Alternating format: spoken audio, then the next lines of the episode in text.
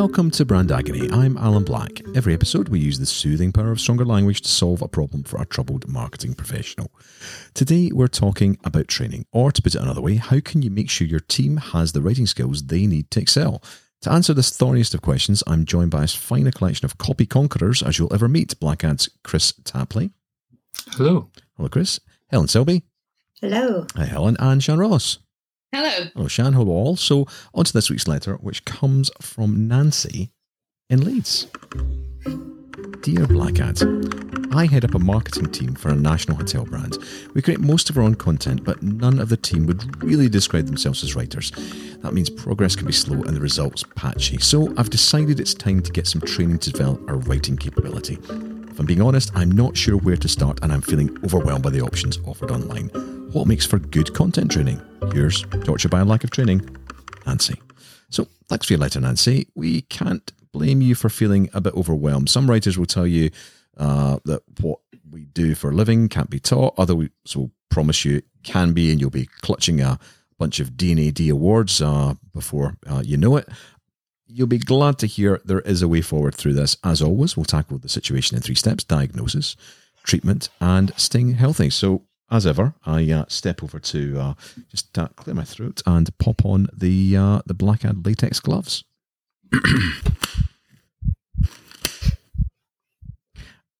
Siân, um, if you've recovered from that sound effect, um, let's go into diagnosis first. Um, th- th- this is quite an open-ended one, and you know, we would never build a training course on the back of a single letter from a client. Um, doesn't work like that. Um, how can we diagnose for Nancy this thought of what a good training option would look like? Um, it, so it would start with digging a bit deeper into what she needs because writing is much too broad a subject to to tackle. Um, it's too big. So she'll need to focus in on the specific parts of of the writing process that that they need training on. Because it's Hmm. possible that the team doesn't really know what's available, um, and that's part of the feeling overwhelmed. Um, so start with figuring out the weak points in the work, and then maybe have a discussion together about what the team thinks would be most useful. Okay, so you used the word specific. Just how specific would you want to get um, with the training? What could some of the options be here? usually the more specific you can be, the better. Okay. Um, you can only properly get into the detail if you stick to a really narrow scope.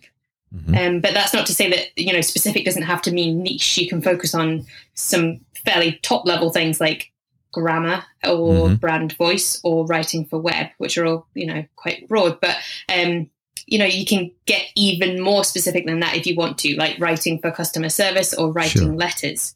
Um, the key thing is that whatever it is, whatever you find as the thing you want to focus on, it needs to be directly relevant to the team's day to day task because that's the only way that they'll be able to engage with it in a way that's actually useful. Absolutely, and I think you're absolutely right as well on this with this idea of narrowing down the scope. Um, trying to do everything, trying to you know cram it all into I don't know a morning, a day, a couple of days, not doable. Much better to focus on the things that are most relevant. Helen, is there anything else that we should be considering here for Nancy? Yeah, I think as well as them sort of highlighting that subject, you know, I think you really need to ground, ground it in their world by asking if there are any specific projects that they've struggled with. So it could be that the annual report is causing headaches. Um, it could be regular blog updates or maybe knowing how to write SEO friendly product pages, something like that. Hmm. Um, but I think if you keep the training abstract, it's going to be much harder for them to understand and ultimately care about it. So draw on actual things that they've written as the basis for the course, you know, use that material because some industries have really specific challenges when it comes to content. Hmm. So it it sounds like what we're saying is to an extent, you know, keep it to things that they would recognize as being part of their day to day. Yeah, definitely. So if you talk into a room of non writers, so if you start dissecting passages from novels or analysing things on a really technical level, you're going to lose the room really quickly. So it's crucial that you keep it interesting and super relevant to their work. Yeah, I, I would agree. Um, it can get a little bit um, theoretical very, very quickly if you're not careful. So, yeah, keeping it rooted in their in their world is is is the right thing to do. Chris, anything else that we should be, you know, thinking about here in the mix? Yeah, I think as Helen alluded to, you're not really trying to create a team of poets or, or playwrights here. So not know, usually, no. Those, yeah, yeah, throw away all those kind of lofty sentiments about writing. You should be focused on on one thing and one thing only, and that's clarity. I would argue, you know, thinking about that end goal is is important. Bad courses on writing can steer you in completely the wrong direction because they're kind of geared towards making the the coach sound smart rather than actually giving the team something practical that they can use. Mm. So every single part of the course should use that clarity as its kind of guiding star. Um, is this example or exercise helping teach the team to write in a way that's easy to understand?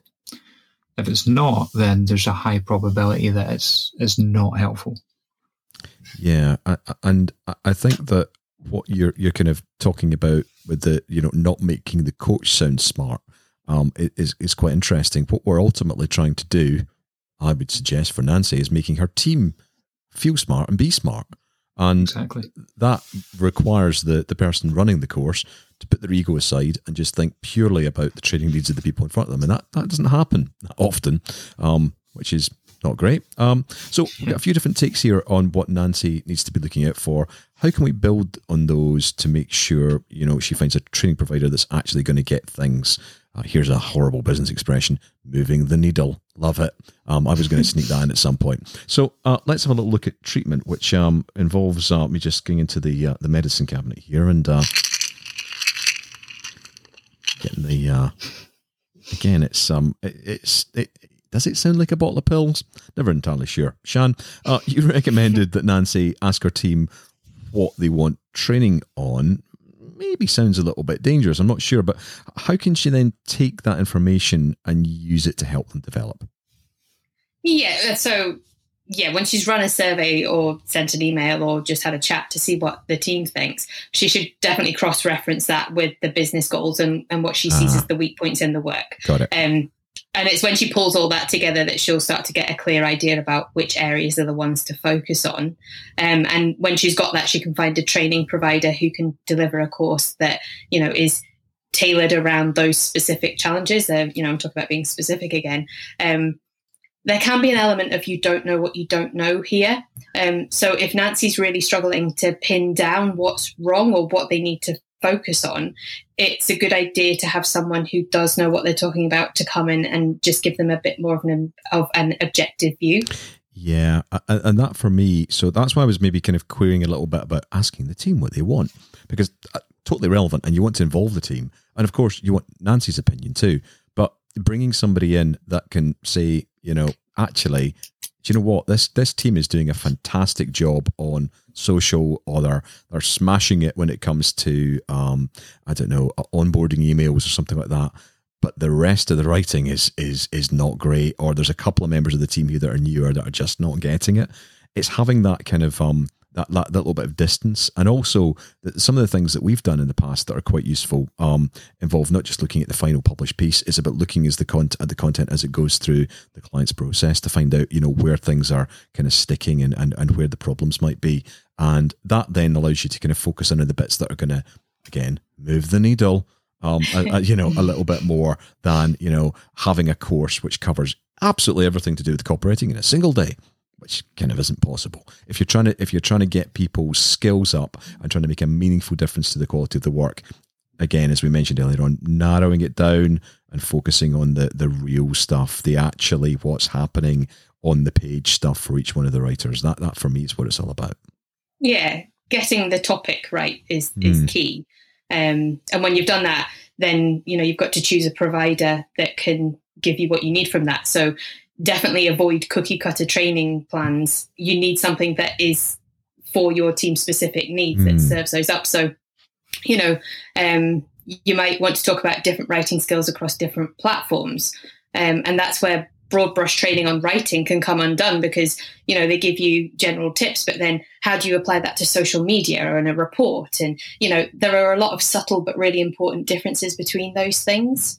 Um, and the other benefit of making it, you know, more specific is because it engages your team's mind better and it gets them excited about writing. Mm. Um, and any content trainer worth their salt will know the importance of, you know, engaging the room and honing in on what they find most challenging. Um, and should be asking you up front what your team's challenges are so that they can tailor their training material around them. Yeah, I, I think so. So uh, I completely agree. That idea of you know having a general course which just says now go off and apply it, it that doesn't really work. You've got to break it down and show how the different techniques that we that the trainer is bringing to the room, how those techniques actually play out, and then letting people have a go at them and see what works. And really, that's that goes back to my thought about you know the team feeling smarter. You know, they should certainly feel smarter than the trainer at the end of the day. It's almost like the trainer should feel like they've done very little you know, and that it should be the team that's bringing most of the most of the uh, the session to life actually because they are writing things that are that are the kind of way forward for the brand. Um, how would you, if you were kind of uh, you know trying to sort of score a trainer, I suppose, how would you how would you look at the the trainer's behaviour and think about how they would address those those particular needs? What would be on your kind of uh, checklist, Siân? Um, number one, how practical they get. Um, so a good trainer will you know bring exercises that show how it's done rather than just you know standing up there and teaching some theory um, so it might be that they rewrite something live in front of the of the team and then give them the chance to do the same with another piece so they get to have mm. a hmm. shot at it um, maybe it's something like getting them to pick out the words that are you know not pulling their weight in a piece of um, in a piece of content and then getting them to brainstorm some better alternatives that would lift the piece so i guess the key is um, you know avoid death by powerpoint don't you know a good training session isn't just being talked at all day and um, people need to be involved yeah um absolutely um and helen this sounds like what Siân's saying speaks entirely to your point about bringing the client's own examples in, and maybe not just the client's examples, but specific examples from each of the team members as well. Yeah, totally. And I think that really does come down to getting the right training provider. So, like we've all been saying, really, what you don't want is someone who's just going to churn out a rehearsed script, like a session they've delivered a million different times with standard examples in. You know, you want someone who can bring the lessons into your world so they should definitely take examples of the team's work and build the session around those. Um, and that's going to help people sort of relate to to what they're being told um, much more easily. And the trainer might not offer to do this, but I would definitely recommend that Nancy pushes for it. Yeah, um, it feels to me that that's much more than about. It's not just training; it's actually a fair bit of consultancy, a fair bit mm-hmm. of you know thought that's put into building the thing to solve a business problem rather than yeah. simply right which one of our courses would you like course five excellent we'll see you next wednesday that's mm-hmm. far different from you know talking to the, the client and the team about the problems and identifying the areas for improvement and then coming up with a plan to, to address them um, mm-hmm. the, the, only thing about that, that that might make some people feel a little bit um, trepidatious would be uh, the idea of the team sitting there having their work gunned down by a you know a gung ho kind of you know a keyboard between the teeth kind of trainer person. Um, and that that might feel like it would damage people's confidence. And also, I'm thinking of this kind of create. It's just like kind of Rambo like character, you know, the vest top, the blood coming from their wound. Yeah, yeah. It, it, it, can feel quite aggressive and feel quite unhelpful. What, what, what are your thoughts on using those real examples? And is that do we have? Is it is it something that people are going to get a little bit riled about? How do we deal with it? Yeah, I think, you know, the trainer needs to be sensitive to the fact that someone in the team who's probably also in the session was the author of this work that they might be looking at. And, you know, they can't come in tearing it to shreds, but they can give examples of how things could practically be improved, something that's really going to give the team something to work with. So just think about, as, as the trainer, you know, they should be thinking about why they're doing this. They're not going there to criticize, they're going in there to really help the, the team get better at what they do. So it's about bearing that in mind. And mm-hmm. suddenly then the team aren't looking at some unattainable goal, but a slight improvement of something that they've already created. So you're giving them techniques to achieve something, you know, that should actually help them build their confidence. It's all about keeping it realistic, I think. Yeah, and I think about finding perspective as well. As long as the trainer is able to uh, explain why we use real examples and why we don't just bring something in from a competitor, say, uh, mm. or mm-hmm. make things up. As long as you explain it and you have some fun with it, and everyone feels like they they're having fun as well, I think that yeah. that takes away from the sense of oh god, um, that's Alan's copy again, and we're going to have to tip it, take it to part and take it apart mm-hmm. because it's so awful that would never happen, yeah. and you would you would want to tune that out. But actually, it can become something that's quite fun. I've been in sessions like that where you you start to see people's little verbal tics, and you can have fun with it, mm. and not in yeah, a nasty way because we've all got our own little verbal tics. I've certainly got mine as well when I'm writing. Um, and it's mm-hmm. it's good to talk about that stuff and just bring it out into the open in a kind of nice collaborative environment. Uh, mm-hmm. Chris, over, I wanted to ask what you thought about this. Would you agree with this kind of this this idea of what we're what we're doing here in terms of bringing in sort of I, I suppose realism into the course and uh, any other sort of ideas on on how we can add to that realism during a training session? Yeah, I think the realism is very important, and uh, really that comes down to giving them something practical that they can actually use. I think we often find that in teams like Nancy's, where people are not writers, but but they are marketers. They they probably know that something's not quite right with a piece of content, but they, they maybe can't quite put their finger on it. They lack that instinct on how to to fix it. Okay. But often it's easier than they might expect to just give it that little boost. So I reckon a good course will always give you ways to do that. And that, mm. I mean, probably takes the form of some sort of checklist considerations that you can take away. So, you know, here's a list of a simple way to check if, if this piece of content is written in the hmm. active voice. Easy way to check that your sentence has a clear subject. Maybe some rules of thumb to follow on things like sentence length. Sure. I mean, there's always an exception to every rule, but by giving them something to actually measure, that's a solid practical takeaway. And it means that six months down the line, they don't have to remember every detail of this training course because they've got this prompt to to trigger the things that they've learned yeah and put them into practice each day yeah, and there it is. You know, being able to put it into practice each day, you'll put into practice what you can remember and what worked for you. And you know, you made the example of active voice. I think that's a great example actually, because the concept of active voice and passive voice is something that a lot of copywriting trainers would want to address in a course. And mm-hmm. it's kind of like it's one of the real basics, and it's kind of almost like when I see it in a course, I kind of go, "Oh, really?" You know, how how is that actually helping the client here? Using these this kind of quite dense technical language, you, you need to find a way of bringing that to life for people and helping them remember it. And and that to me is really the the the, the, the trainer's role here is, is is kind of building that into the brand voice. If you're also training on brand, which you probably guess you would be a at least a little bit with most clients, it's about making that relevant to them and them saying, ah, right, yeah, now I can spot where the where the voice has gone a bit off and I, I know mm-hmm. how to mm-hmm. bring it back in. I know the rule, and it's it's not about remembering everything from the session. That's impossible. Um, it's about remembering the key things, and when you go back to the session or get some refresher course or, or whatever, if that's appropriate, then you know it, it. Then it can all snap into place over time. You're not expecting everyone to do everything, you know, as they as they step out the course and step into the next bit of writing. Um, so, um, for for me, um, I suppose the big question is how do we you know, stay healthy. And Siân, you were up last time um, on the uh, the Harp of Wonder. Um, if you don't mind, I am going to ask you, and I, I'm not picking on you, but I'm just wondering, would you mind stepping up just just once more? Because I think all of us were, I would say, moved by your performance. well, I have been practicing. Right. Yeah. Okay, you ready? Yeah, I'll do it again. Right, ready? Okay. Oh, not as good this time, I don't think. Really? See, I think you, you kind of, I think there was a little bit of kind of just busking it there, just towards mm. the end, and for me, that just added just an extra little bit of ennui to the to the piece. Oh, I see. Yeah, but that was my take on it. I mean, you know, each, you know, we all have our own interpretation. I'm sure. Um, so get back to Nancy, who doesn't really care about harp music. Um, she's got this training provider in. Uh, they've had a great session. The team are, you know, like uh, high fiving each other and just you know hugging each other with joy at finally you know getting a little bit of clarity on this stuff and they're feeling a little bit more confident. Um, what next? Um, is it just back to business as usual and but everyone's better? What, what happens next? Uh, yeah, if only it was that simple. Um, no, training isn't a one-off thing, so you definitely need to keep topping it up.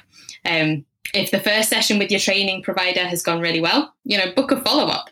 You can either use that to make sure that the key points have stuck or to push the team's knowledge on even further because you can dig deeper into the topic or extend it out to, you know, slightly wider topics. Um, and don't even think that it's just about formal sessions either. You know, there are things you can do in between those sessions as well as those sessions, um, like regular clinics, copy Hmm. clinics, um, that you can use to just keep the things that the team learned in the training at the front of their minds. Um, maybe appoint a content champion in the team who takes responsibility for, you know, making sure that new higher standard that they've got to doesn't slip. Um, and can also be there to provide extra support on some of the tougher projects you know to be the voice of you know the skills that they learnt so um, anything at all really that you can think of to build that network of support that the team needs and can tap in onto a daily basis to keep that level Mm. up Yeah, uh, this is something we touched on a little bit. We we uh, we ran a webinar uh, quite recently, and in, in the webinar we were talking about bringing brand voice into customer service. And although it's maybe a little bit different from Nancy's particular issue here, one of the things we talked about there was you know training the customer service, the customer experience, the customer support, whatever you want to call them, team, and that whole idea of uh, you know building a kind of uh, a calendar of reinforcement um, and you know focusing on different things to build the skills up into the whole. Th- that is really really important. So if anyone's wanting to check that out, check out our brand voice and customer service webinar. Um, um, and if you know you've finished that and you still want more, Helen, what would you what would you suggest these folk do to get a little bit more? What should Nancy be doing? So yeah, I, I totally agree with Sharon. I think it's you know you need to keep revisiting the training when needed, um, but also keep communicating with the team and make sure they're speaking up if there is anything that they're struggling with or if there's something they'd like to learn more about. Hmm. Um, and I think as well, if you want to take things to the next level and it feels relevant, you could also carry out some performance comparisons on your content. Hmm. So, has traffic gone up on any pages that might have been updated since your team had the training? Has your social media following increased? If you look, you know, if you're looking at like social copy, and if not, try to get to the bottom of why. That might highlight the sorts of areas that you need to learn a little bit more about. Yeah, and, and I think that's a really interesting point. I mean, it could be you could measure lots of things. You could even mention you know, we could measure sentiment, for example. We could measure even Mhm. things like draft. How many drafts does it take to get to you know something we publish? Um, that that could be something else we look at. Um, there are lots of different ways of doing. it. We don't need to overcomplicate it. Maybe just pick a couple of things. Um, but this really goes Yeah. back, I think, Helen, to, to Nancy's you know overall goal. She wants to support the team, but ultimately she wants to improve the hotel's commercial performance. We would have guessed through Mhm. content. Um, Chris, is there anything else that, that Nancy should be uh, keeping in mind here? No, I mean, I think it's just a case of making sure that you support them to keep standards up. Um, make sure that they're continuing to use those practical little takeaways that they've Mm. got from the session, and um, you know, of course, make sure that if there's any new members joining the team, that you get them up to speed with these new skills and approaches that the team are using on the back of that. Yeah, so hey, you know, you might want to ask your provider, your training provider, if they'd be happy with the session being recorded, for example, videoed or, or on, Yeah. on audio of it, that, that that kind of thing. And, and I think the other thing that that's really important as well is is giving the team access a wee bit like maybe I don't know, like a personal trainer at the gym saying, "Look, I've given you these exercises, but you know what? Go check out this podcast or this book." Or you know th- this particular person who's a real expert that you know, go and follow them on YouTube as well a good trainer shouldn't be afraid of other experts coming in as long as they're not conflicting with the advice you know i suppose uh, there is a sense of you know if it's brand stuff you maybe just want to keep it to you know one team. But if it's broader than that and you're trying to scale people up then maybe books and you know other resources that people can tap into. So being able to get that kind of support from your your training provider as well sounds to me like it's probably not a bad way of keeping people going uh, you know fairly easily especially those new folk that come in. Um that sounds to me like a, a really good, you know, intro to what good copywriting, good content writing training would look like. And uh, I think the key thing for me that I've taken away is that we all agree that it's got to be tailored. It's got to use your material, and that's really the only way that you can build the confidence into the team to help them develop over time. So, Nancy, um, over to you to get that training journey kickstarted and roaring off. Thanks for listening. We'll be back soon using stronger language to cure another listener's brand agony. For more on brand language, messaging, content training, and tone of voice, visit blackad.co.uk.